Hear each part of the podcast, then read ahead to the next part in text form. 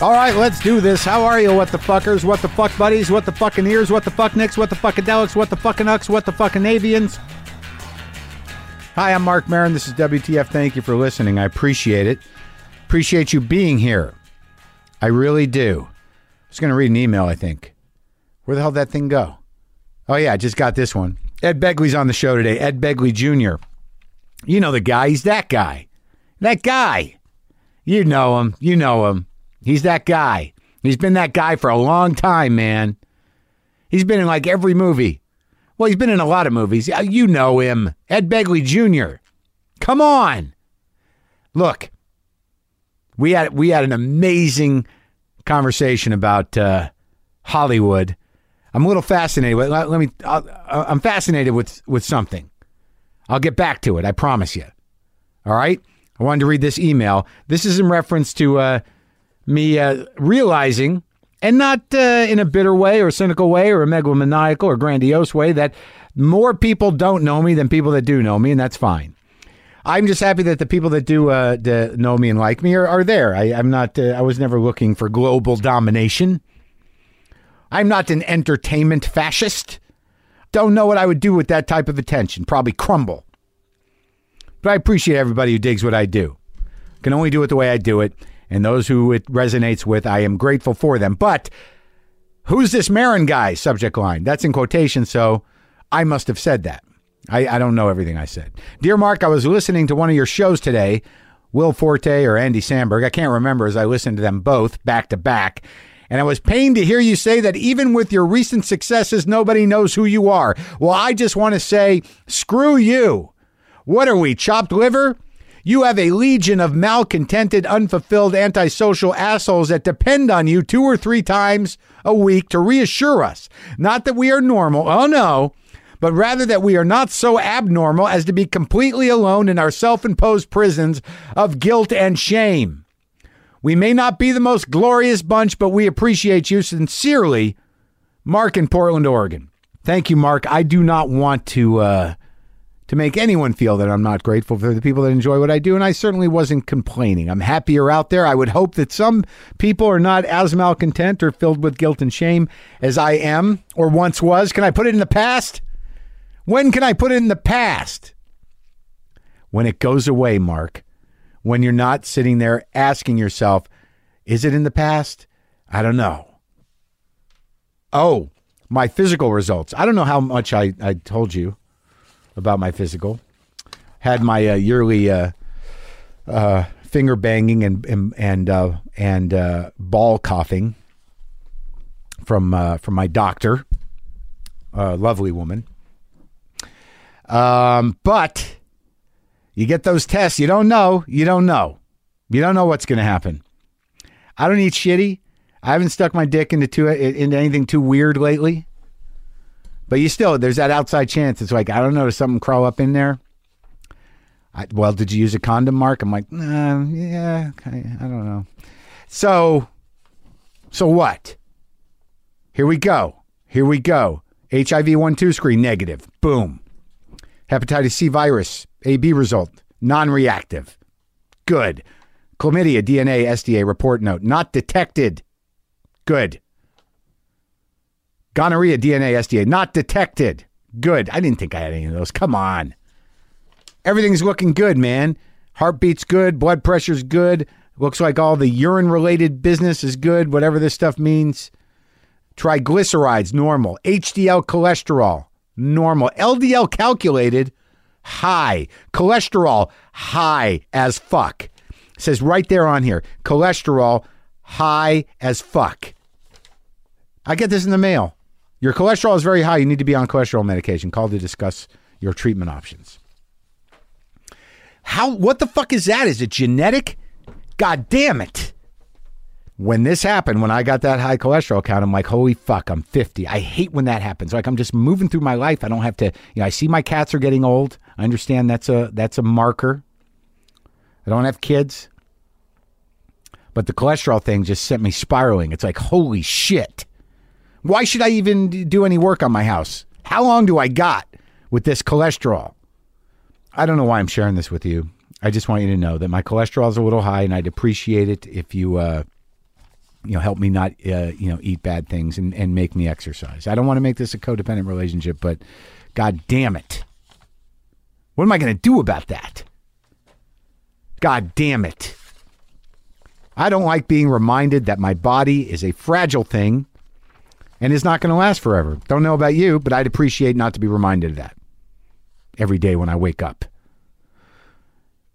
So Ed Begley's on today, and we talked about the era, the late 60s and early 70s in Hollywood.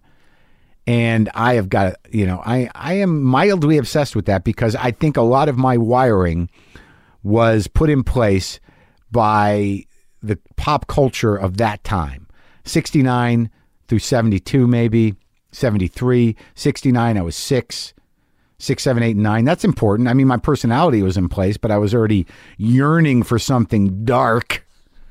Then, thankfully, the big dirty hippie wave was crashing and it was turning into just a rock and roll free for all. Just fucking dirty long hairs everywhere. And I wanted to be one of them, man. I had a poster in my room of Dennis Hopper on his motorcycle from the movie Easy Rider and Peter Fonda and Jack Nicholson on the other bike, Dennis Hopper flipping the bird. That was 1970. So I'm six, seven years old. I've never seen the movie, but I knew I wanted to be part of that. I had a mini bike, a Suzuki mini bike, and I had the American flag fucking Easy Rider helmet. That's who I was. That's what I wanted to be. I also, for some reason, for some fucked up bad parenting reason, my parents let me have the black light poster of the sexual positions of the horoscope. I'm like, I'm, I'm seven, eight years old. I don't know where the hell I got it at Spencer's Gifts or somewhere. I wanted to be part of that fucking crashing wave of the filthy hippie 60s right into the rock and roll free for all.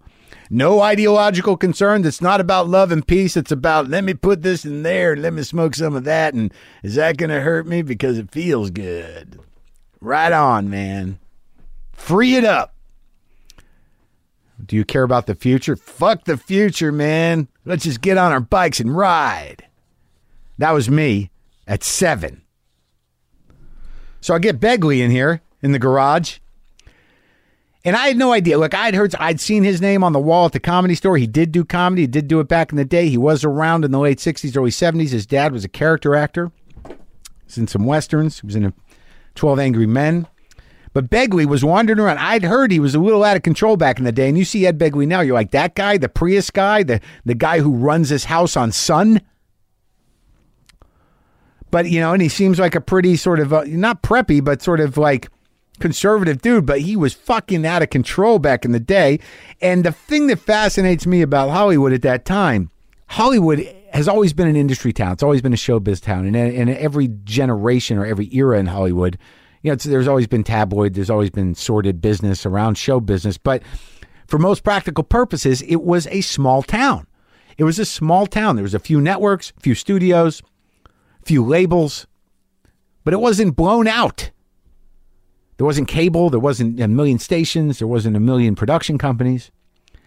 So if you were running around the hills of Hollywood, you know, you were seeing, you know, those the fucking groovy people. Wasn't all broken up. You know, if you had access, you were in it.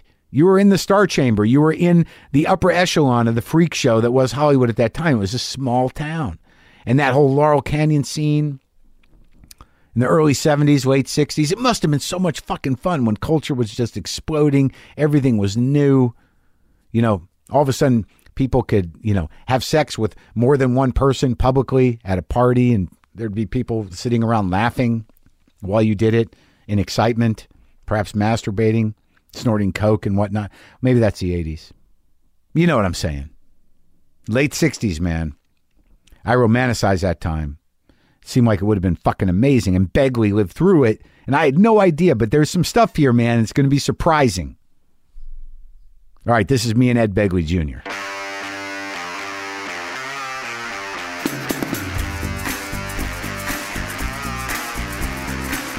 Well, it's nice to meet you. It's nice to see you, You too.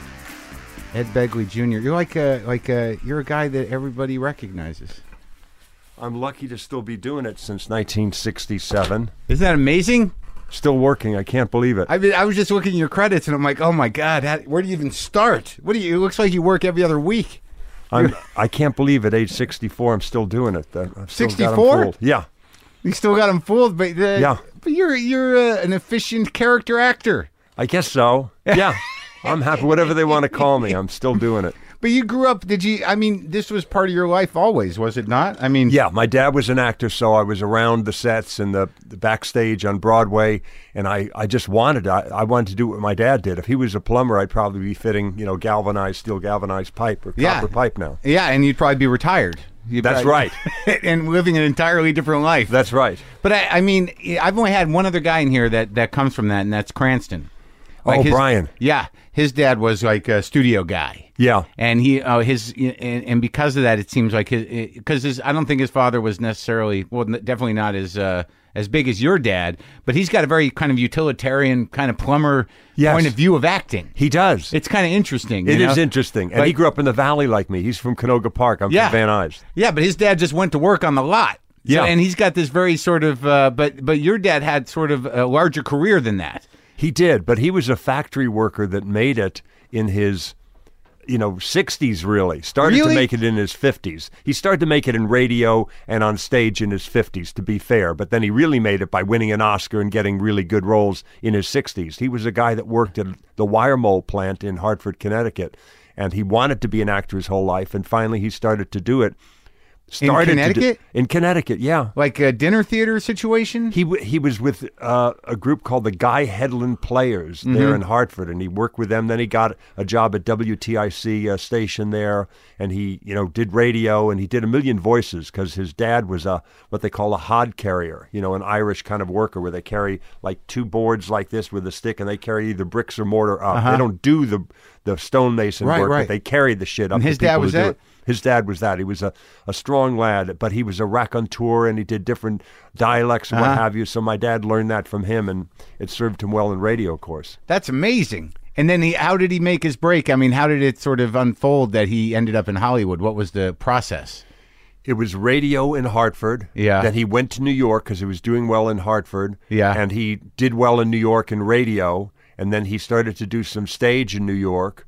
And he did well on stage. And then, you know, Hollywood beckoned different movies, Boomerang and other movies like that, and Tulsa and Sorry, Wrong Number. And, you know, he did a lot of those movies. And eventually, you know, then eventually 12 Angry Men. And that was the movie. yeah. That was the big break. That was the big break for all those guys, you know. for- Amazing. you know It's Jack still- Warden and my dad and Ed Binns and you know all those guys. You know Robert Webber, E.G. Marshall. Henry Fonda had already been. He was already. a He guy. was uh, an established actor, right. It was. it's that movie still holds up. It's still. Gr- oh, yeah. Uh, Cobb, Lee J. Cobb. He was an established character actor, What but is- that took him to another level. But he, that was amazing. Amazing. I mean, that's a like Lee J. Did you meet Lee J. Cobb? I never met Lee Cobb. I wish I had. I know his you daughter. Your, your dad's friends. Yeah, I Yeah. know. Wait, The- so your dad won an Oscar for that? No, he won an Oscar for Sweet Bird of Youth. Oh, He won it in '63 for the year 1962. I don't know that I've seen that film. It's with Paul Newman and Geraldine Page. It's a good movie. Oh, that's exciting. Yeah. So you grew up in that home. Yeah, but we grew up in the valley. He had a lot of friends who were like ex factory workers from Hartford. But then there was one family we used to visit when we drive up to San Francisco. We'd visit these this couple, this old couple. And I Yeah. was like, "Can we finish up with these old people? I want to get up and ride the, the you know, the trolley car in Yeah, San yeah. Francisco. I want to ride the trolley. Uh, who are these people? Their name, his name was Paul, and her, the woman's name was Bella. It turned out that was Paul Muni. Oh, really? And I was like in the presence of greatness, and Yeah. like a twelve year old. I didn't know. Just old oh, people. Oh, you did a play with him. What was the play again? Yeah. Then I years later realized it was Twelve Angry. I mean, it was Inherit the Wind, for which Yeah. they both won Tonys. And this was the guy that was in Fugitive from a Chain Gang and many other. He was a brilliant actor. And Mm-hmm. yeah, he was huge. Well, what do kids know? You know, they, I didn't know anything. anything. So you're a kid. You're growing up. Uh, but so your dad wasn't like a, a major movie star, so you didn't have to. No, but, then he started to hit it when he won an Oscar. He started to go on to another level, and he had like a business manager now, and he Yeah. had all this other stuff. And then he did a movie with Debbie Reynolds, and I of course knew Debbie Reynolds from Singing the Rain and Tammy and all that. My dad's hanging out with Debbie Reynolds. Yeah. We went into Beverly Hills, which we never went to Beverly Hills. Right. We didn't know those people, and so we're going to Beverly people. Hills and hanging out, and meeting Carrie Fisher, and wow, how she's married to Harry Karl at that point. They had this fat house with this big pool. It was like Jesus Christ, what did I fall into? My dad, This my is, dad's hooked me up here. is the big time. big time. So that's when you met Carrie Fisher. Yeah, Are you guys friends? we're still friends to this day. I love her. Yeah. Now, all right. So you're in this, and you want to be this, and you're in high school because you started acting. What were you? You were in your teens, weren't you? Yeah, I wanted to be an actor and a comedian from the earliest age. My dad taught me some stupid joke that I would tell in front of adults, and they would laugh. It was a ridiculous joke, but uh, I, I I wanted to do what he did, and then finally I did some theater in high school, and I did some other like summer camp theater. Yeah. and then finally uh, I started to work at age seventeen. I but I didn't get it. Disney. The first job I did was My Three Sons. Oh, uh, Fred MacMurray. Yeah, I had one day on My Three Sons, and I literally thought, now that I'm in Screen Actors Guild, which I wanted to be in Screen Actors Guild my whole life, Yeah. now I'm in SAG. I was literally waiting by the phone. Yeah, man, right. it's going to ring now. Let me stay close to it. I, I would just did a My Three Sons, and it just aired. That phone's going to start ringing. But didn't your father give you the lowdown? Oh, he Was it- did, but I didn't believe him. I Right. thought he's trying to. Like one time, I, I also was years ago a compulsive gambler. When I was a kid, we went through Vegas, and I said, Yeah. "Put a quarter in this thing." Yeah. I was convinced that I was going to win the jackpot if he just put it. You know, I was like 14 or something. Please put the quarter in the thing. He put it in. He had his back to me, and he did a thing and pulled it. He turned around and went, put his arms up in the air, and went, "See, you didn't win anything." I was convinced he didn't put it in. I was convinced so much of my fate that I was des- that I deserved something, not having to work for it. It was the same with acting. I had this horrible attitude. Yeah. Uh-huh. Wake me when I'm famous kind of attitude. I'm going to be a big star like my dad. Come on, get me a series. The, the, so you track that same that sense of, of entitlement and, and slight compulsive delusion to the same thing that's sort of compulsive gambling to everything else. Oh yeah, I just like it, you know. Yeah. Get me a dad. Can't you get me a Gunsmoke? get me a Perry Mason. What's the problem? And I didn't get it. And I would go up on interviews for some of these. He got me an interview for Gunsmoke, for God's sake, or Yeah. one of those shows, a wagon train or And something. I went and I read. I sucked. I didn't get the part. Did you I just what do you want? What was it for? Like the kid on the wagon? I mean, what kind some of some sort of thing like Yeah, that. yeah. And I didn't get it. and I was shocked. I didn't realize you have to train. Whatever. If you're going to be a plumber like your father, you got to apprentice and you got to see how the steel galvanized galvanized pipe fits together and how the copper is But, welded. But he but he did step up and say like, all right, I got a guy. Go meet this guy, the casting agent. You know, see if my kid can fit into this. He And- did, but there's only was- so much you can do, right? Exactly, and I didn't get anything. Then finally, he got me. I begged him. Uh, I wanted to take acting lessons, and Yeah. he got me acting lessons. With and who? then uh, Paul Kent at the Melrose Workshop. And then after that, I started to work. Now, what kind? Like Paul Kent. Now, was he a, a big guy? he was not a a huge uh, you know uh, figure in the acting you know uh, you know in the in the uh, acting lesson world in L.A. I later studied with some people who were very big in that world. I went to the Strasberg Institute. I studied briefly with Lee Strasberg. You know, in a big classroom kind of a thing, not Right. a little you know ten or. But that was well into your career. Yeah, that was a few years into it. 1970, I started doing that. Then there was somebody I met there called Peggy Feury. She Mm-hmm. worked there, and she was great. And she, you know, st- uh, great people like Anjelica Huston studied with her later, and, and uh, Sean Penn and other wonderful people. What is the uh, just for my own curiosity because I got to do some acting tomorrow Oh boy, on what? uh, on my, my show for IFC, the show Maron. I did ten. I did uh, I did ten. We're doing thirteen more, and I look at myself. Congratulations. Thank you very much. We I look at myself and an actor as an actor. I think I'm close, but I think I suffer from the same thing that a lot of comics do. There's a slight self consciousness. So, what if you were to give me one pointer in terms of uh, uh, of acting that I could be aware of, something that I could have in my head or or enter some a scene with? What would that be? a, a couple things. One thing, Spencer Tracy said it so well. Acting is listening. Mm-hmm. If you're really, really listening, the, the next, then when you next speak, you're going to be engaged, whatever the lines are, Uh-huh. and then.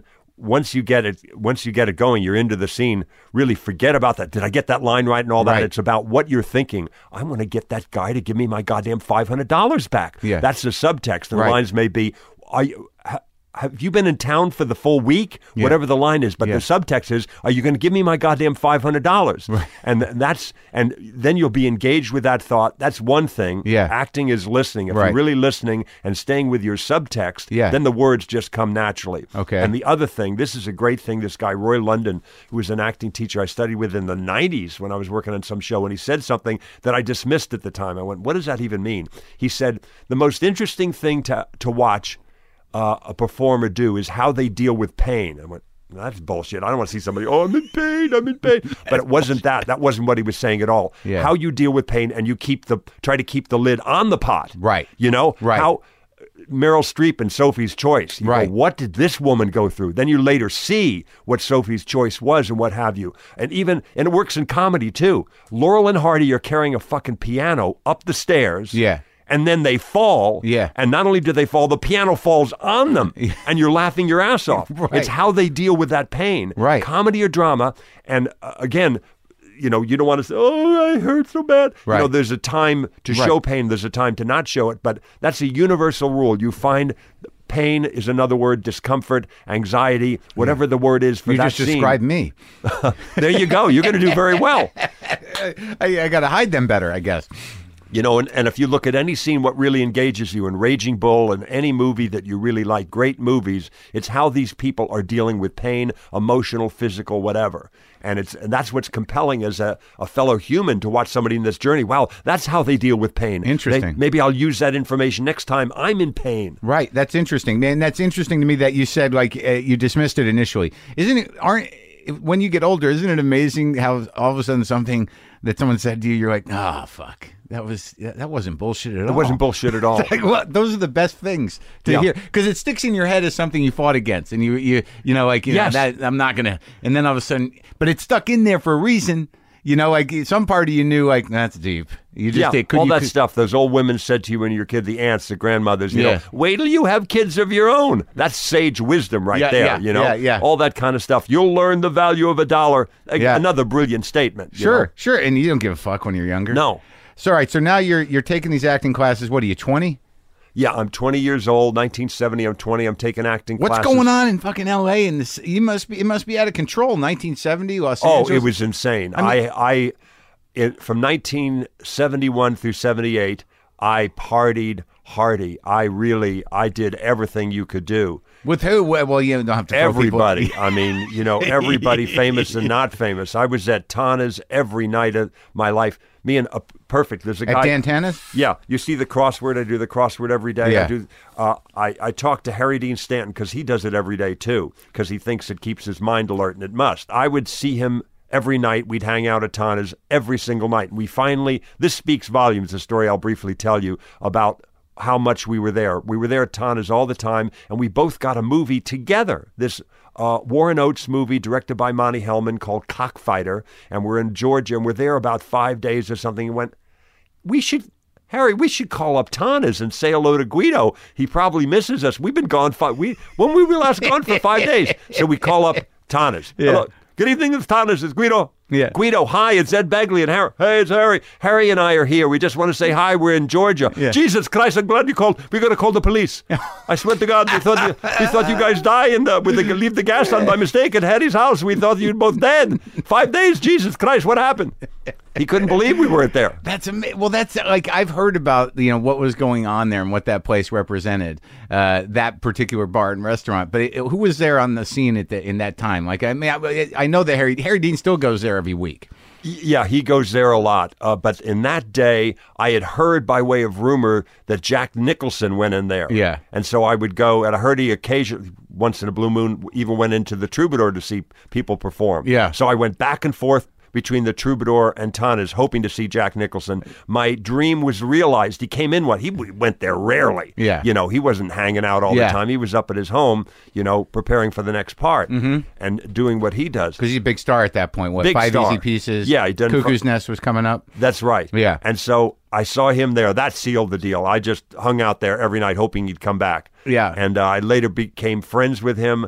Uh, there's a uh, wonderful actress, a friend of mine, Cindy Williams, and she invited me because she was going with Harry Gittes, a friend of Jack's. Cindy Williams from television. Exactly. From, Shirley uh, Ver- yeah, yeah. Yeah, wonderful actress. At that point, she'd been in the conversation. she had Mm-hmm. been with Travels with My Aunt, and she this is before Laverne and Shirley, and she was uh, and is a wonderful film actress. And so uh, she somehow I met Cass Elliot through her.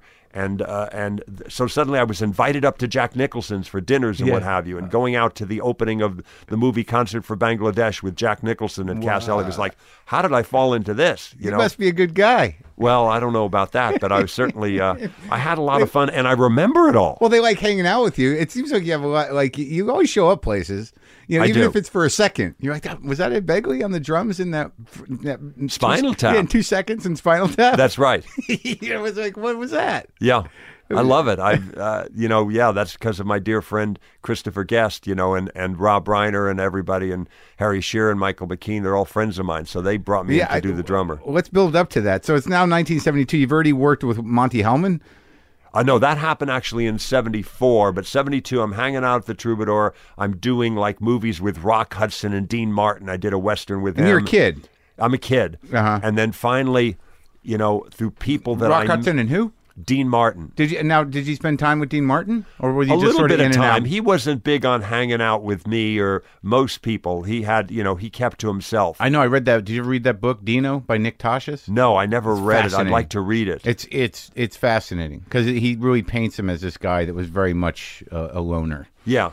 Rock Yeah. Hudson was very friendly, Yeah. very nice, and uh, you know he was very, uh, you know, very nice. Dean wasn't rude, but he just wasn't as inclusive. So okay, so you do that stuff, and you now why? You know, I'm a I'm a comedy store guy. Why is your uh, name on the wall of the Oh, comedy store? I, I've left out a, a major chapter. I started a uh, a comedy, a stand up comedy career back in 1969 with a partner by the name of Michael Richards. We had a duo, Uh-huh. and we worked like the, the Michael Richards. the Michael Richards from Seinfeld and what Uh-huh. have you. And we had a duo, and we played at the Troubadour back in 1969. And Doug Weston wanted to sign us to a contract and what have you. So and you were opening for musical acts. we were. That's I mean a lot of like I'm finding this out you know before the store opened uh, really officially in what 72 73 We were one. Of, we were there the week that they opened. Me and Michael Richards. when It was Sammy still, opened? Sammy uh, uh, still owned the comedy store. Right so Sammy's. Uh, so Bursky was parking cars or something or I don't remember, but uh, Yeah. Sam. It was Sammy's place. right so but before that there was no real venue No. other than opening for musical Opening- acts exactly. like Steve Martin as well and Richard Pryor and Yeah. other people and Lily Tomlin, other the people who Troubadour. played the Troubadour the, or the Ice House. Michael and I never got any opening act gigs. He went off and joined the military, so I was on my own. So I did a single, and I started to get bookings at the Ice House, and I would open for Jennifer Warnes, and I would open for.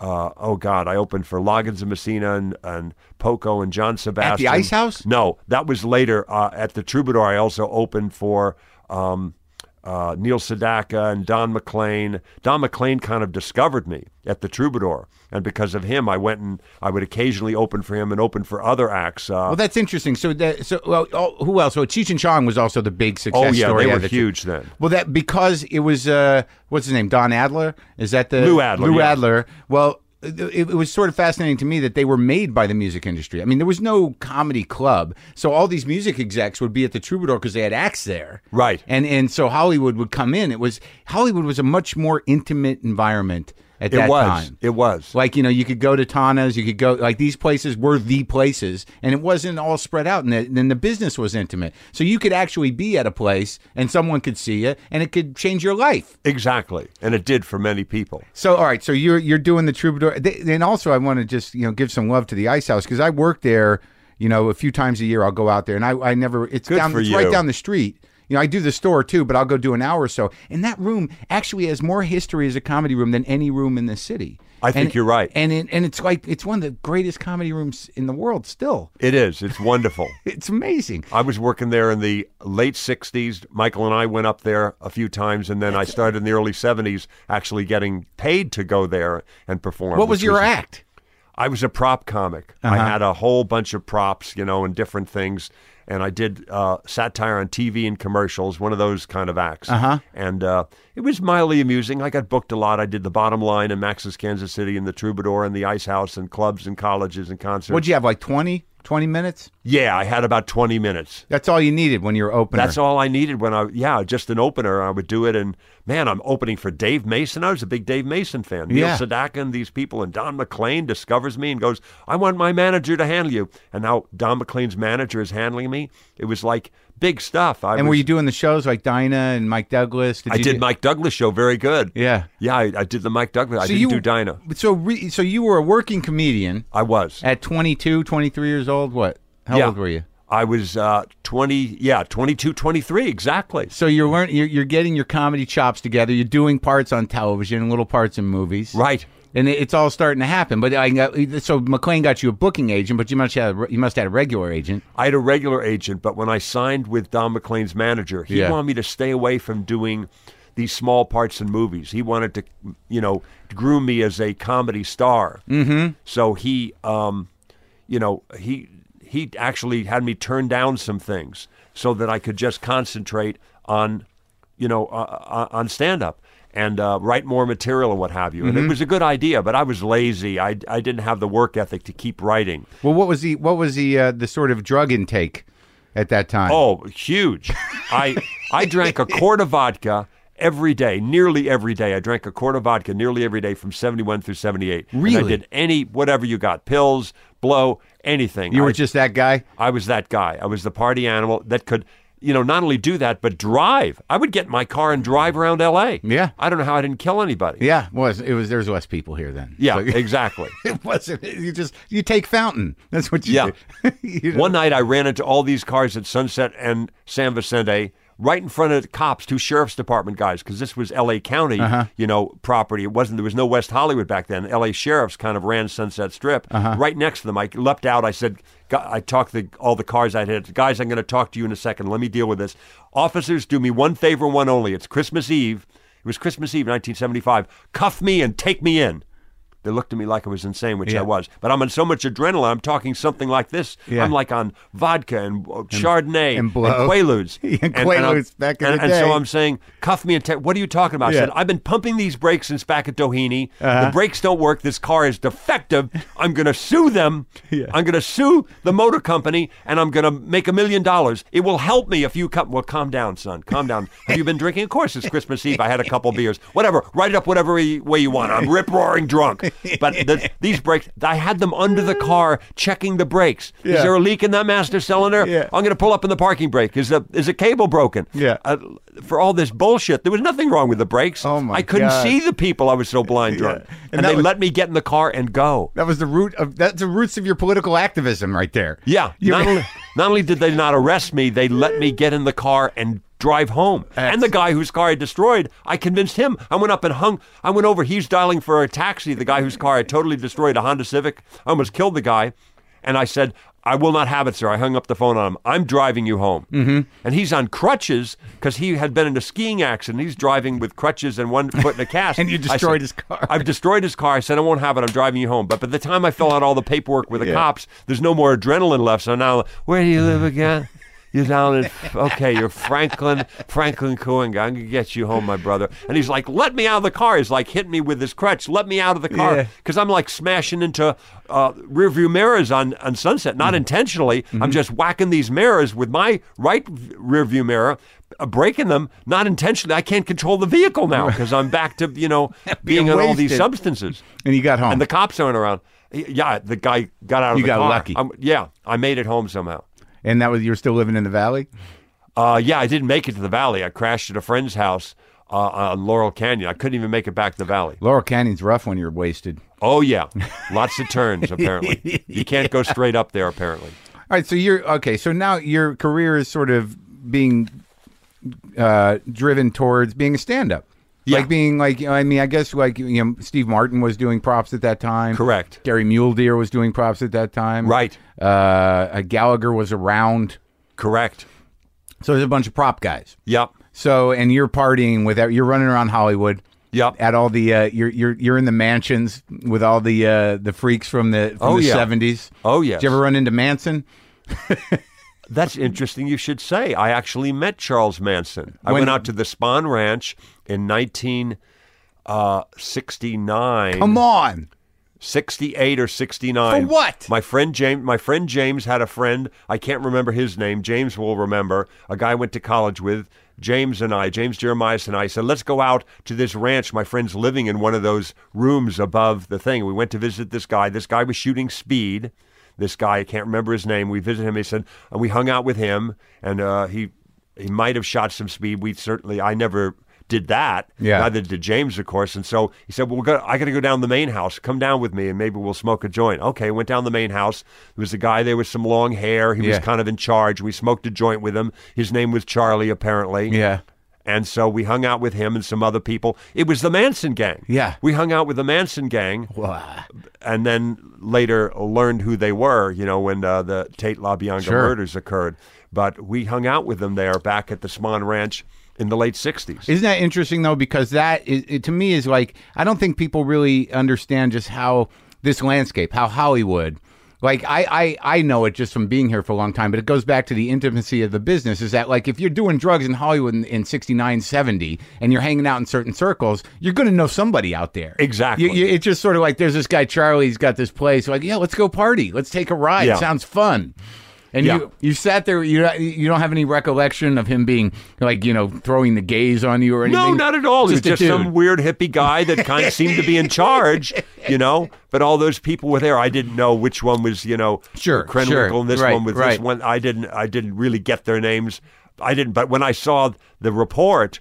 I, I remembered meeting him. I went, Right. wow, that was the guy. He was the guy kind of in charge down at the main house. And but at that time, like a commune or that type of lifestyle was not that unusual. Not at all unusual. There's nothing unusual about it. Only Yeah. in retrospect, after the Sure. the big horrible events happened, I went, "Oh my God, that was that guy." And those people were probably Patricia and this one and that one, Right. And Tex and all of them. Wow, that's fascinating to me. Yeah. So okay, so now you're you're in it. You're in the you know the great explosion, the great post '60s explosion of uh, of just you know pure debauchery of Hollywood. Yeah, the Now- worst order. Right. Well, so how much of your? I mean, you were still working. I mean, you're working through all this. I was You- working. Yeah, I had this ironclad rule. I went, wow, I never drink when I work. Right. I would actually say that, and I Right, believed it. Right. I would just drink 20 beers. That would be me not drinking. Right. I look back at some of these movies, like Blue Collar. I started to get parts in good movies With, uh, uh, Richard Pryor. Did uh, you hang Yaphet out with him much? Yes, he was very nice. Was he at the store? Harvey Keitel. Huh? When, was he at the store when you were there? I mean, what, how he how was at the store. Uh, not when I was at the store. He was the.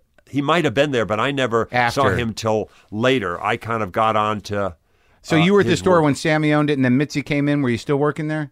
I worked there a bit after that. Even as as late as 1980, I still did stand up occasionally. I would go down to the La Jolla store Uh-huh. Right. or the Westwood store. Oh, really? I certainly would still. I would go on a bit. You know, in the belly room or the uh, other room. I can't remember. the original room, the main room, the Yeah, belly yeah. room.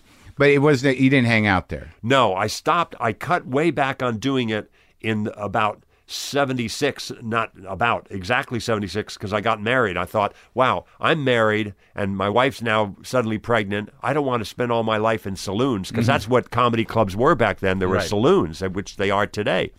And so I'm gonna, you know, I'm gonna stop doing the stand up. I'll just concentrate on the acting because I was doing, I did a, a wonderful movie called Citizens Band with Jonathan Demme. Yeah. I'd done, uh, you know, Blue Collar with Yaphet Kotto and Harvey Keitel and, and Richard Pryor, directed by Paul Schrader. Wound up doing other Paul Schrader movies. Which Paul Schrader movies? I did uh, Cat People. I did uh, Hardcore. I did Blue Collar. I did in very recent year, fairly recent years, Autofocus. Uh, Paul. Schrader's given me a lot of work. That, that guy fascinates me. Fascinating. Yeah, I mean, it's like he's he's hardcore, man. He is. He's an amazing writer, an amazing director, and a dear friend. And he was giving me work. And then Jack Nicholson was a friend, and I got a job on Going South. That's a that's a pretty funny movie. It was a very funny movie. Yeah. And I was on that, and I was in such party mode then. This is how bad I was.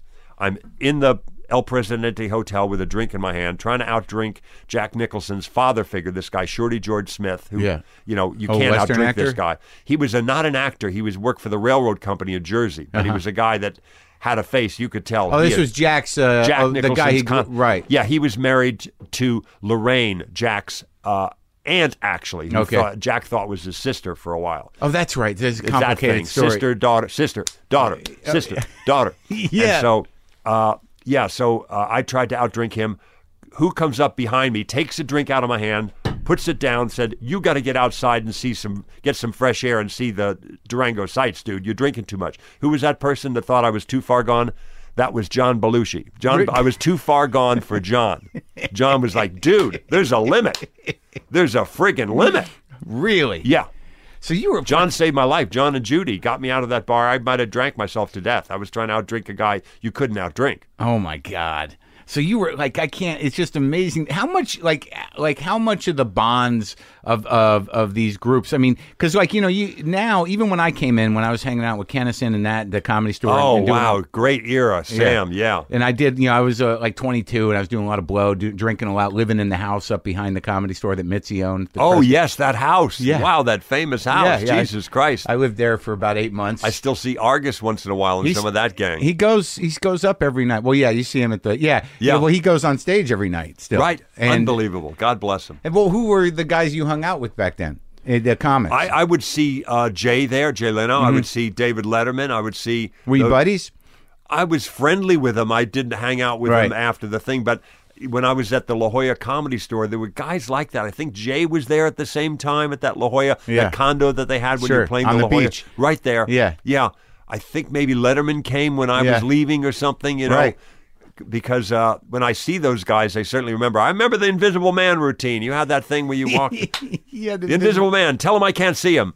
Uh, yeah, they they, remember the these this stupid prop comic bit that I did. Oh, that's hilarious. How much of the bonding that went on in the 70s was revolved around drugs? A lot of it. When Yeah. I got sober, which was uh, seventy nine, I really uh, bottomed out in seventy eight. But you know, I I kind of had a, a few days left of me in December of seventy nine. But I uh, when I stopped hanging out in you know in those places, I I had to change friends to a certain extent.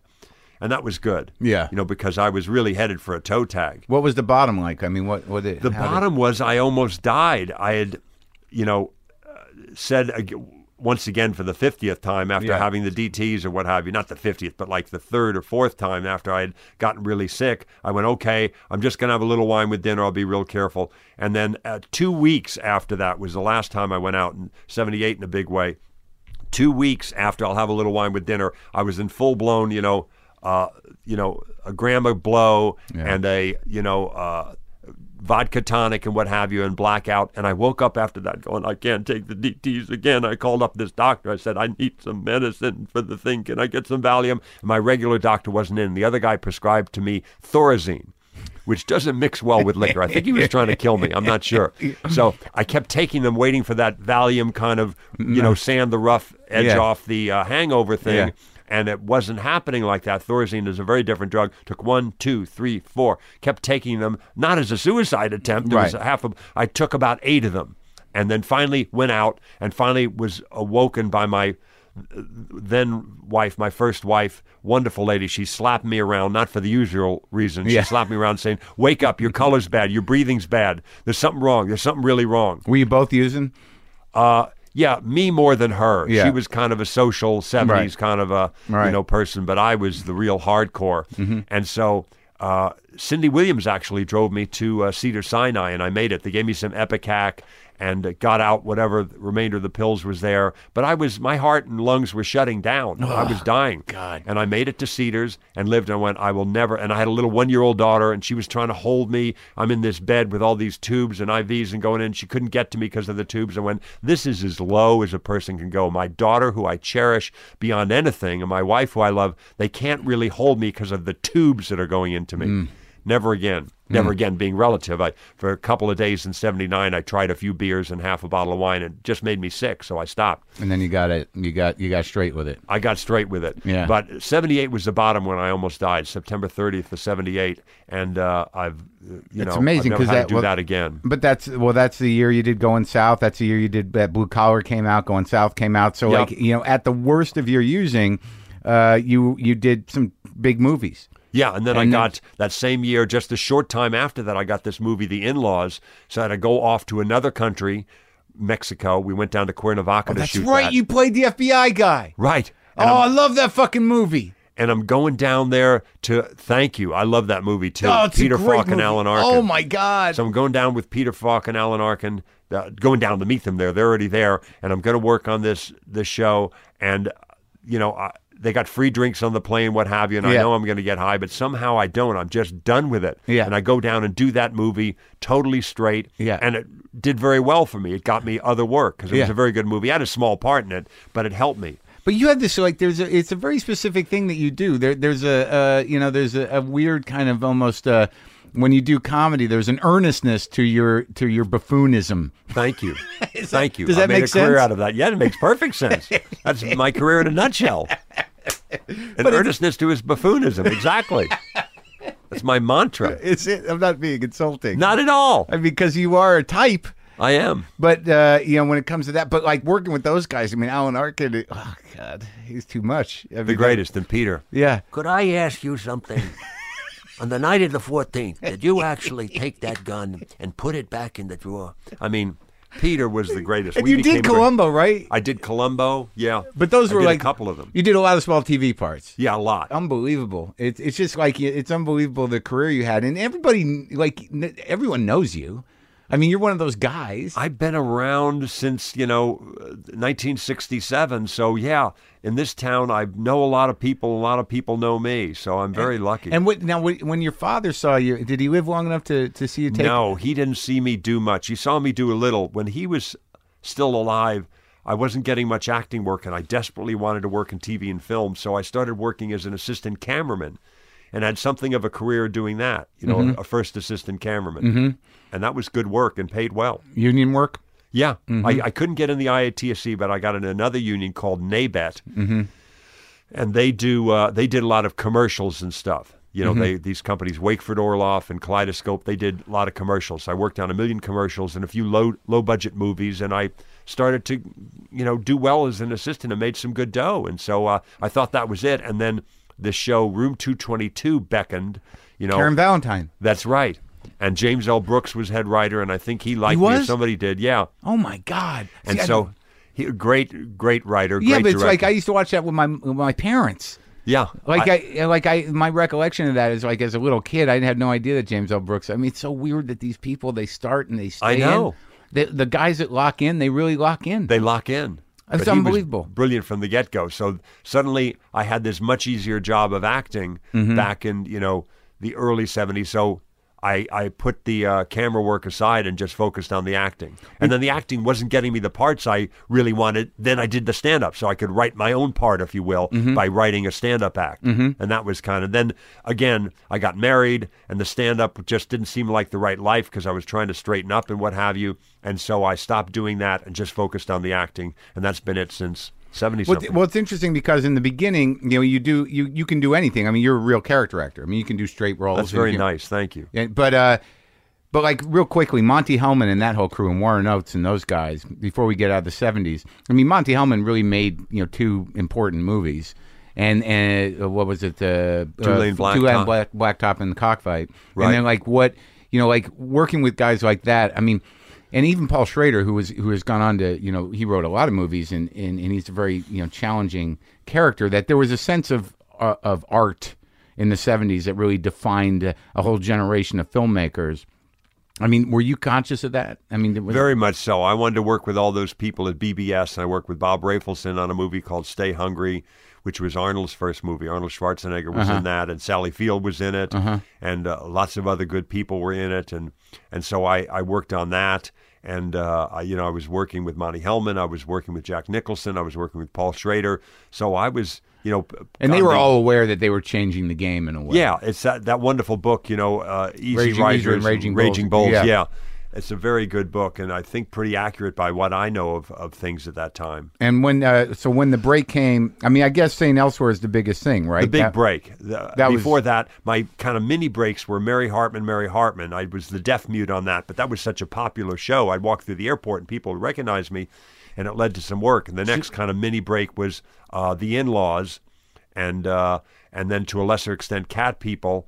Uh, but then uh, St. Elsewhere. From then on, you know, I've, I'd have to really screw up bad to not be able to work after you do a show like St. Elsewhere. And you were a made guy then. I mean, that was Exactly. yeah.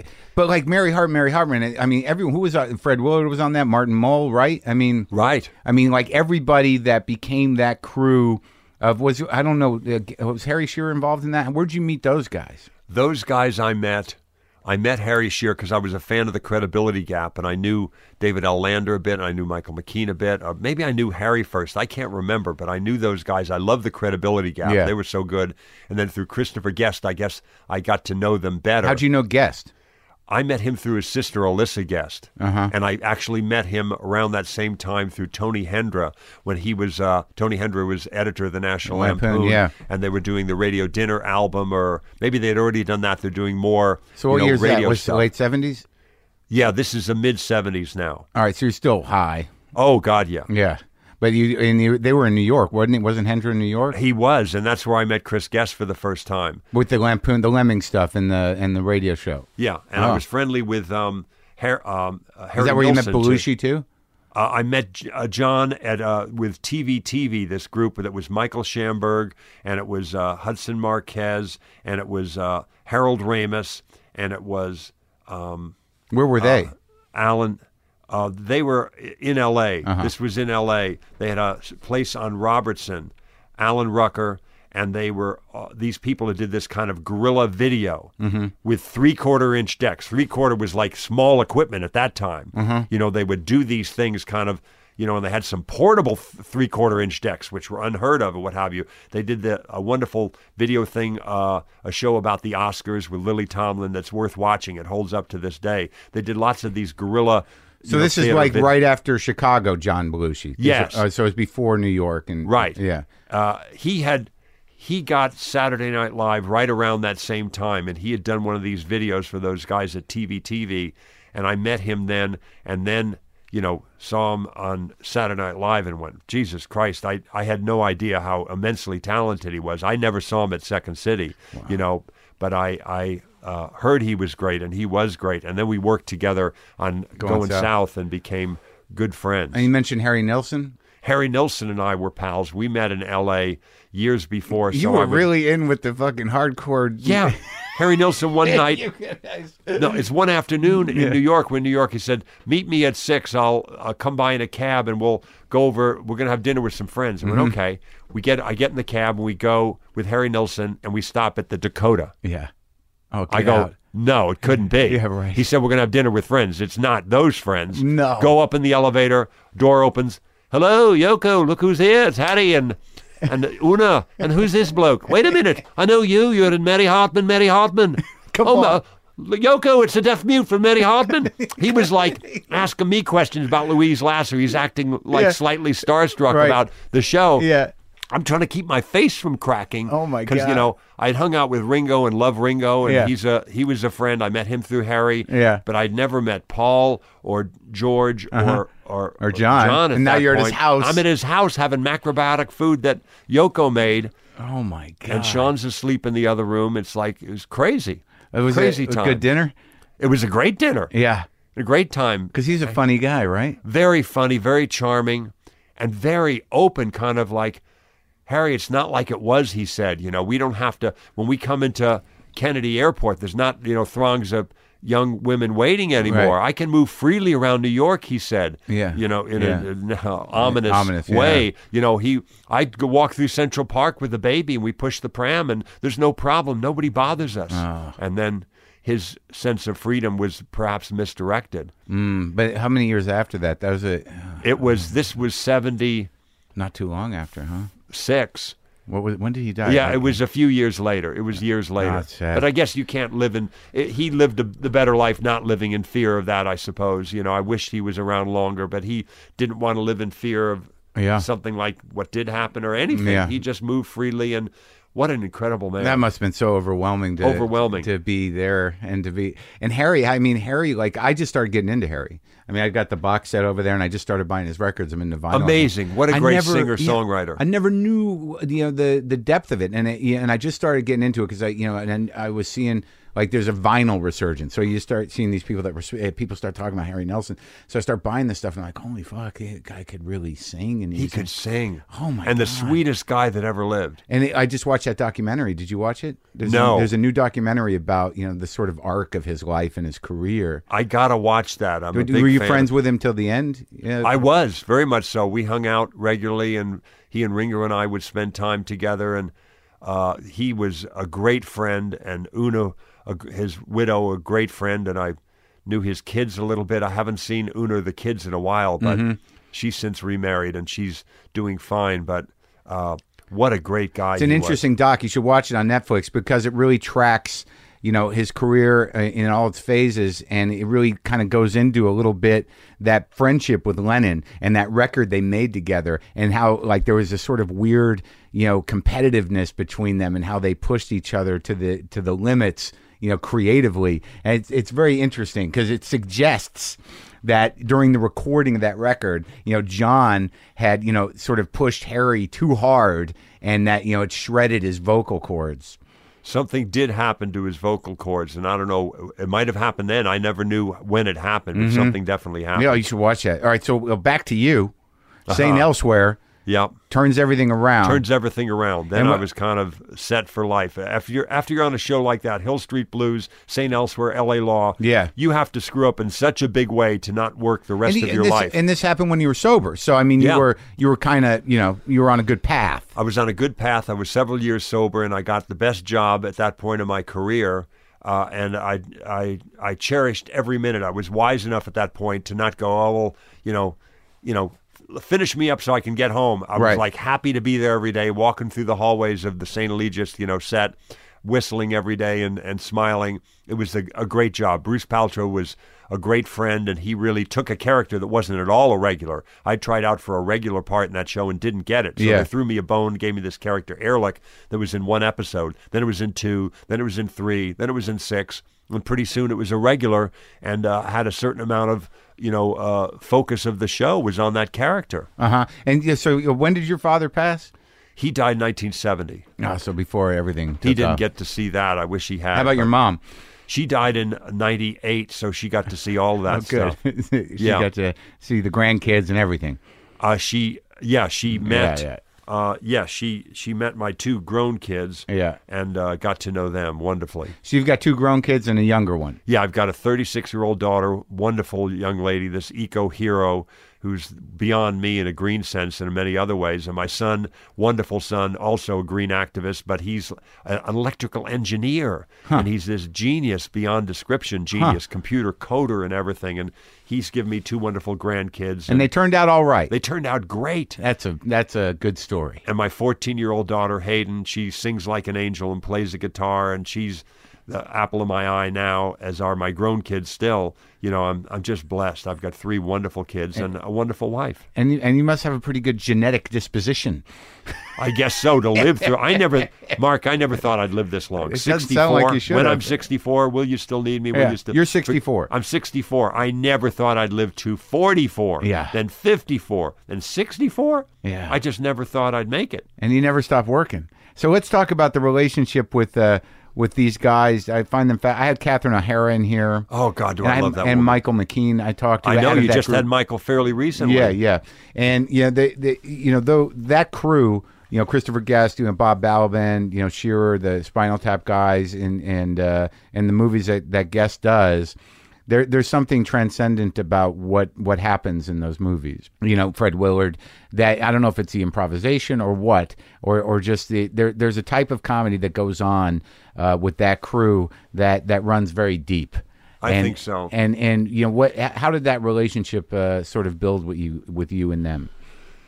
You know, I met Chris in the early 70s, as I said, and then I started to work with Harry Shearer and I think Michael a bit. I was friends with them, uh, Michael and David L. Lander, Mm-hmm. Yeah. Laverne and Shirley. I'm hanging out with them there, and I'm doing loop group stuff, you know, kind of that uh, ADR, automated dialogue replacement they do on movies. They do a thing where they're for crowd scenes and other individual lines, like turning on a radio in a movie or a you know a PA system. You have to hire an actor to come in, a Screen actor, skilled actor, to do those voices. Yeah. So I did that work with Harry for years, and we became friendly doing that and in many other ways. We did other kind of live shows together. We did uh, Hollywood Primary with Chris Guest at first, and some of those.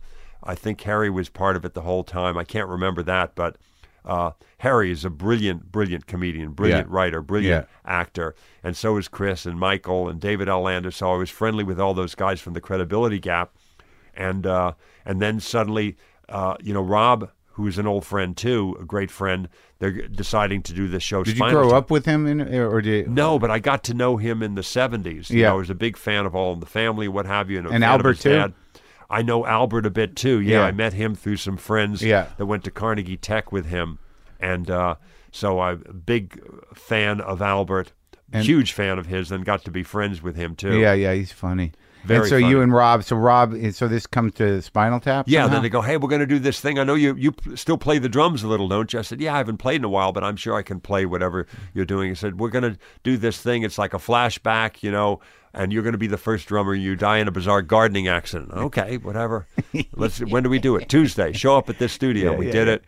It was part of really just the presentation they were using to get the money to do the movie. Right. wasn't supposed to be in the movie, but it was such deliberately low res stuff for the flashback kinescope looking thing Uh-huh. that they said, well, we're going to keep that in the movie, the real movie, now that we're doing the the actual movie. Right, right. And uh, they did it, and uh, what a wonderful movie! It's uh, one of the best movies, if not the best movie I've ever been in. Small Yeah. part, but I don't care. Yeah, It's- yeah. It's sheer genius. Still. Yeah, it's great.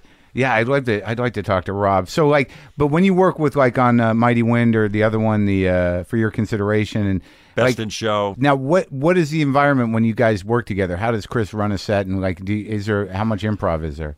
Uh, there's a lot of improv. He gives you a 25 page treatment that in the, the, the first movies that I spoke about, everything but Family Tree, it was him and Eugene Levy writing that treatment, doing all the heavy lifting and putting that time and effort into writing that treatment. Then when you go on the set, perfect example, the first movie I did was called uh, Best in Show. There's a, a line of uh, of stage direction, if you will, in the treatment says Jerry and Cookie Fleck try to check into the hotel. Their credit card doesn't work. Yeah. So that's the scene. And then the rest, it's like I'm there with Eugene Levy and Catherine O'Hara, so I'm not worried about is there going to be any dead silence. Yeah. You know, I just kind of try to be a real guy at a, a clerk at a hotel and, you know, your credit card isn't working and do all this stuff to just try to keep it real. Yeah. And then Chris says, and we're going to do a thing in this closet too where you talk about the cleaning supplies and then you're going to eventually show them into the closet. Okay. Yeah. Great. There's just lines of dialogue. Huh. I mean, not of dialogue, of stage direction right. with no dialogue. Then you fill in the dialogue, and occasionally, Chris will. In Family Tree, they had a few lines written. They Uh-huh. had some lines that, to build to a certain joke with a line. But uh, for the early ones, I don't remember any lines written for the for my character. But uh, you, you, uh, who else but Chris Guest would allow you the freedom in the movie A Mighty Wind, for instance, where I'm playing a Swedish American guy, this PBS kind of producer, to suddenly start spouting Yiddish. Yeah. Most other, you know, guys would go, they take off the headset at Video Village, go, I'll talk to him. What the fuck are you doing? What the fuck? Uh, You're a Swedish guy. Why are you speaking Yiddish? Do it again without that. That's the stupidest thing I've ever heard. Chris didn't say that. He said, wonderful. We're going to move in tighter. Let's do another one. So you came up with the Yiddish bit? Yeah, it just occurred to me sitting there because I had nothing. I had nothing planned. I went, what is funny about this? But I figured Bob Balaban is sitting across from me. His name is Steinbloom, I think. Yeah. So I figured I'm one of those guys, those Goyish guys that's trying to ingratiate themselves to some Jewish guy by peppering the conversation with Yiddish inappropriately. so that's what I did. And Balaban just sit there because he wasn't expecting it, looking Yeah. at me like, what the fuck are you doing? But Chris loved it. So we did it again and again from a few different angles, and that was it. I'm sort of fascinated with Balaban. He's like a he's a funny little guy. Amazing. And best. so good in everything. We just did this thing, Muhammad Ali's greatest fight, and he played this lawyer, and he was smoking great, as he always is. Yeah. I mean, he's been around a long time too. Forever. Like he was in Midnight Cowboy. Midnight Cowboy. in the bathroom. that young guy in the bathroom. Yeah, it's crazy. Amazing. So when did the uh, because you know I interviewed you once, I believe, when I was on Air America about I think you did. about the car the car movie. Yes. Yeah. About who killed the electric yeah, car. Yeah. When did the you know when did it just were you struck by the desire to facilitate change or to live a different life? Yeah, that started really in 1970. That started Really? with the first Earth Day. Yeah, I started recycling. I started composting. I became a vegetarian. But still out of your mind on drugs and alcohol. Oh, totally. yeah, it's great. Great. You know, a Yeah. vegetarian, you know, You've uh, been a vegetarian that long. Yeah, vegetarian addict activist. yeah, but I um, yeah, I bought my first electric car in 1970. Wow. It was not much of a car. It was a Taylor Dunn, which was you know really like a golf cart with a windshield wiper and a horn. But I drove around the valley with it occasionally I would venture over the hill, which was a real sight to behold, going over the Cahuenga Pass at 15 miles an hour in the because slow they couldn't lane. do any better. Yeah, Right? It was a little tiny slow vehicle. Well, what do you think that was? I mean, like, because you knew you were living a life of, uh, you know, insanity. Yeah, was that? What do you think initially it was just to to sort of give your life purpose or to ground you in something? That Nothing was more important to me than the environment. You know, the Mm-hmm. acting I love, and that has you know a great deal of meaning for me. But I really back then thought we got to do something. This air is horrible in L.A. Mm-hmm. and- yeah, horrible. it's different choking. now. Much better because it all worked. All the stuff we hope would work did work. What the- Catalytic converters right, on right, cars, right. combined cycle gas turbines, emissions testing. uh, all of it. Spray paint booths instead of those VOCs going up in the LA air. And now we have four times the cars since 1970, millions more people, and a fraction of the smog. Mm-hmm. That's a success story. Right.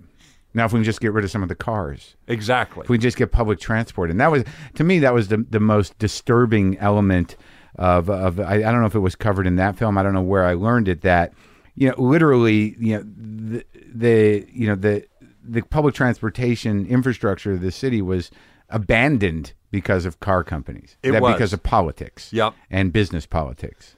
They had the red car, and they bought up that system here in LA and many other towns, and they dismantled it, and they threw the red cars out in uh, Redondo Harbor, actually.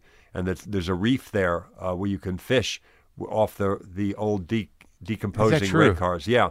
There's a guy that was harbor master. 'Cause that it's- told, it's he was on the harbor commission. he told me about it. It's insane and disturbing that there's not a functioning, you know, a, a, a convenient public Well, it's better now. Yeah. Now we have not only the red line, but the gold line, the blue line, Yeah. and the you know silver line. Do people use them? all the time? I Yeah. here's my pass. I Yeah. take it. You know, I live in Studio City, so for me it's so easy to go to that Universal stop there. Right. I've got the red line bus right at Laurel and Ventura, near where I live in Studio City. So I hop on that, or take my electric car and drive to the Universal stop, and from there I can go all over the city. So you and you're uh, and you do that. I do it all the time. When I did that David Mamet play a year ago, in November at the Taper, it was ridiculous to even take the electric car there. I wouldn't have dreamt of it because they, they charge you for parking. You get Yeah. a discount because you're doing a play, but you still have to pay for it. I wouldn't have dreamt of doing that. I got my pass. I have my annual pass I buy every year. So I took it there and back. I could read my lines, study my lines on the way there and the way home every day, every night. I rehearsed and did the play. I take it, forget about the play. I do it all the time. When I have to go to downtown, when I have to go to Hollywood, I'm working perfect example. I'm doing this Amazon show called Betas. Yeah. We're shooting in Culver City. I wouldn't dream of taking my electric car there. You know, I take the the uh, red line to Metro Seventh there, and I take the Expo line right to Culver City. How long does it take? It's about an hour. But what does it take in rush Uh-huh. Forty-five minutes. Yeah. It, it'll take you. It'll take you an hour and a half at nine o'clock to get there. And you actually have time. You can actually uh, have some personal I, I time. do the crossword. Yeah, yeah. I sit there and learn my lines and do the as, crossword. op- as opposed to yell at people in your car. exactly. Get all stressed out. But I mean, but your but your activism goes. It, it, it seems to go deeper than that. I mean, you're involved in a lot of ways. Yeah. Uh, with uh, with what exactly do you what do you do? I'm on a lot of environmental boards. I'm the on the board of the Coalition for Clean Air. They do a lot of good work. Part of the reason the air is cleaner today than it was in 1970, with, Mm-hmm. with millions more people and four times the cars, is because of the Coalition for Clean Air. It's one of the biggest. Champions. How green is your house? Oh, it's very green. I have a 1936 home that was very energy inefficient. I made it incredibly efficient, and uh, that I bought in 1988. But we are now building a LEED platinum home. We're going to go on to another level of green, which is uh, lower energy use than the house I'm in now, lower water use and everything, uh, more room to grow vegetables and what have you, and fruit trees. And that house uh, we're working on right now, that's about a mile east of where I currently live. And we're building a, my wife and I, a LEED platinum home. We're doing a show about it called On Begley Street Uh-huh. that details all the, uh, you know, all the uh, successes and failures of, uh, of trying to do this uh, totally green home. Guys, who has one? I was uh, I was at Sam Simon's house, and he's got a you know full on. He's got green everything. So Right. Sam's a dear friend. He's got great solar. He's got a you know, at least ten, maybe a twenty thousand gallon rainwater catchment system. Yeah, and I think his entire home uh, is runs on solar. that's right. Yeah, does yours? Oh yes. Uh, not the current home because I have shading to the south. I can only fit on this small roof six kilowatts of solar, and there's a lot of shading starting in October and ending in March from the house to my south. Uh-huh. Right. And so, because of that, I can't get fully off the grid. But the new home, I will be off the grid. Huh. That's fascinating to me. Yeah. And you use uh, you do the the green the gray water thing. Yeah, I've got gray water. Uh, at my uh, the new home, we have gray water. The current home, I have rainwater, but only 600 gallons of rainwater storage. The new home, I'll have 10,000 gallons of rainwater storage and gray water to supplement it. Solar hot water, 10 kilowatts of excellent Panasonic solar panels, a Lutron system, which is this wonderful system that makes all the lighting and shades very energy efficient. It times it by the sunlight and the time of day and what have you. Now, in terms of, of, of this, you know, evolving into a practical way of life for, for more people, Right. I mean, what really has to happen? Because I, it, it's got to cost a small fortune to do what you're doing. Exactly, and that's why I urge people to do it exactly the way I did it. People regularly come up and I can't afford a fancy electric car like you, or a big six kilowatt system. I went, good. Neither could I in 1970 when I started. I didn't do any of that stuff. I didn't go into debt buying 1970 solar panels I couldn't afford. Mm-hmm. Took me 20 years to do that kind of stuff. Two decades. Do what I did in 1970, the cheap and easy stuff. You know, I started recycling, I started composting. Nowadays, you can buy these energy efficient light bulbs, energy saving thermostat, weather stripping that's easy to put up, you know, bike riding when weather and fitness permits. I showed you my transit pass, mm-hmm. public transportation, home gardening, home composting, everything that I just mentioned, Marc. Cheap, cheap, and easy. You do that stuff, you will save money. Then maybe you move up the ladder and do a medium ticket item like a solar oven or a rain barrel to collect some rainwater. Then you move up the ladder, maybe do some attic insulation. What do you use the rainwater for? You can use it for irrigation Uh huh. to irrigate your your fruit trees or your And how much gardening do you? How much do you eat from your garden? A lot. I a lot being like 25 30 percent. Right. You know, I go to the store a fair amount too. Yeah. But uh, you know, I grow a lot. I had a great. I had two great uh, crops of corn. You know, I Uh-huh. had one in uh, June. June, July. Then I had some uh, August, September. Do you September, can? Do you pickle? Do you? I don't. I either give it away if I don't eat it fresh. I like everybody to have it real fresh and Yeah. canned. So I, if I've got extra tomatoes or extra something or extra corn, I give it away. But Uh-huh. I, but I eat most of it. I don't give much away. Uh huh. And and so in, in terms of like because you seem very uh, you know open hearted about this whole thing and not not proselytizing or or or or condescending about it. I mean, is the hope that uh, you know that that people you know wake up to this still? I mean, i- i- in terms of. Do, do you think that there's a shift possible that, that people will, will live like this i- in in a large way? I think so. I think there's two big lies about the environment. One Mm-hmm. is that there's no problem. You don't have to do anything. We're going to be just fine. This Yeah. is, you know, just a natural thing we're going through, and it'll be fine. We no, it won't harm us or any other species. Don't worry. That's, I think, a mistaken notion. The other one is that it's so far gone you can't do anything. There's Yeah. nothing we can do. Right. Forget about it. Those two lies at the opposite end of the spectrum, I think, don't serve us. I think there's much you can do. I think, uh, and some people criticize me. Ed's talking about light bulbs and thermostats, and we got some serious problems with climate change. That's you know like putting a uh, you know holding this handkerchief up to a, a massive head wound. Right. They're correct. It is, but sometimes you got to hold a hanky to the massive head wound to make it to the emergency room. Yeah. And that's what we got to do. We got to do that for now and get to the major surgery we have to do, which is getting off fossil fuels Yeah. and uh, go- getting to more sustainability. But energy efficiency is the road to more sustainability and to more, you know, uh, renewable energy. And you think that that the reason why there there there's apathy and cynicism is primarily because of the reinforcement of of the fossil fuel paradigm and, and corporate interests, eh, you know, through advertising, through misinformation, through everything. Because you, you, you sort of wonder, like myself, you know, I'm going to do some work on my house, and my I, I'm just me. I don't I don't use much, but I still, you know, I use energy efficient light bulbs. But I Good for you. but I haven't taken any real steps towards you know really thinking about that because there's part of me that thinks like you know what what difference is it really going to make? Right. That's what most people think. People are resistant to change. That's human nature.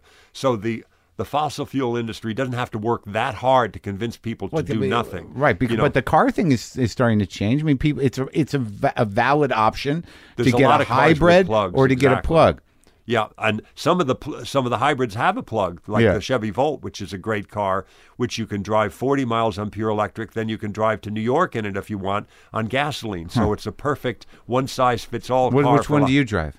I have the Rav Four outside. It's a 2002 uh, Rav Four. Toyota. It's a Toyota pure electric that I still drive around. How I- much did how much does it eat up a lot of electric electricity? it, it would take a fair amount if I was just using the grid, but I uh, plug it in you know, uh, on my home, which has a lot of solar, and I can buy power cheap at night, which you can sign up for if you have an electric car. You can get what's called a time of use meter, so you can get an 80 mile range, you know, uh, charge.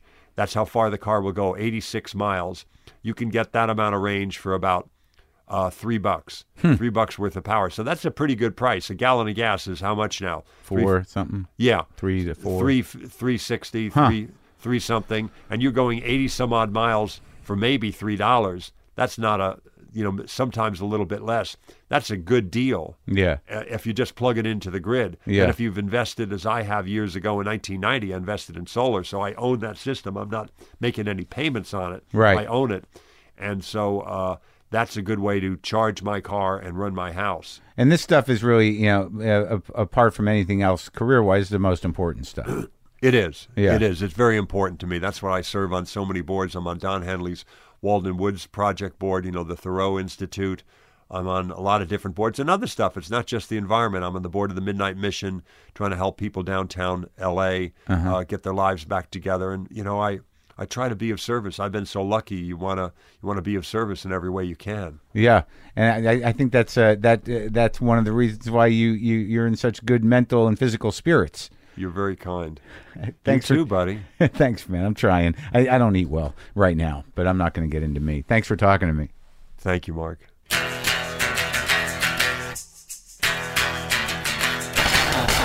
That's our show. Thank you for listening. How great was that conversation, man?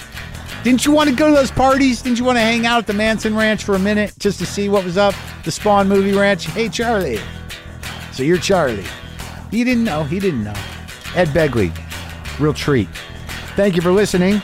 I am Marc Maron. If you forgot, this is WTF. Go to WTFpod.com for all your WTF pod needs. We're going to be updating the site, making things easier, making things more interesting, providing uh, some new shit. As I said, if you upgrade to premium, very shortly you will be hearing some special behind the scenes, uh, deep cut uh, WTF picks from uh, myself and my producer Brendan McDonald. Uh, we'll be chatting uh, as as premium content for you premium people. You're all premium to me, but you know what I'm saying. We do a bunch of those, some other stuff coming in. What else can I tell you? You know what to do, man. You know what to do. Fucking high cholesterol, dude. I, I ate oatmeal this morning. I ate oatmeal this morning. I exercised, and I and I didn't. And I'm not. I'm gonna go easy on the uh, animal intake. Go easy on the animal intake. Boomer lives.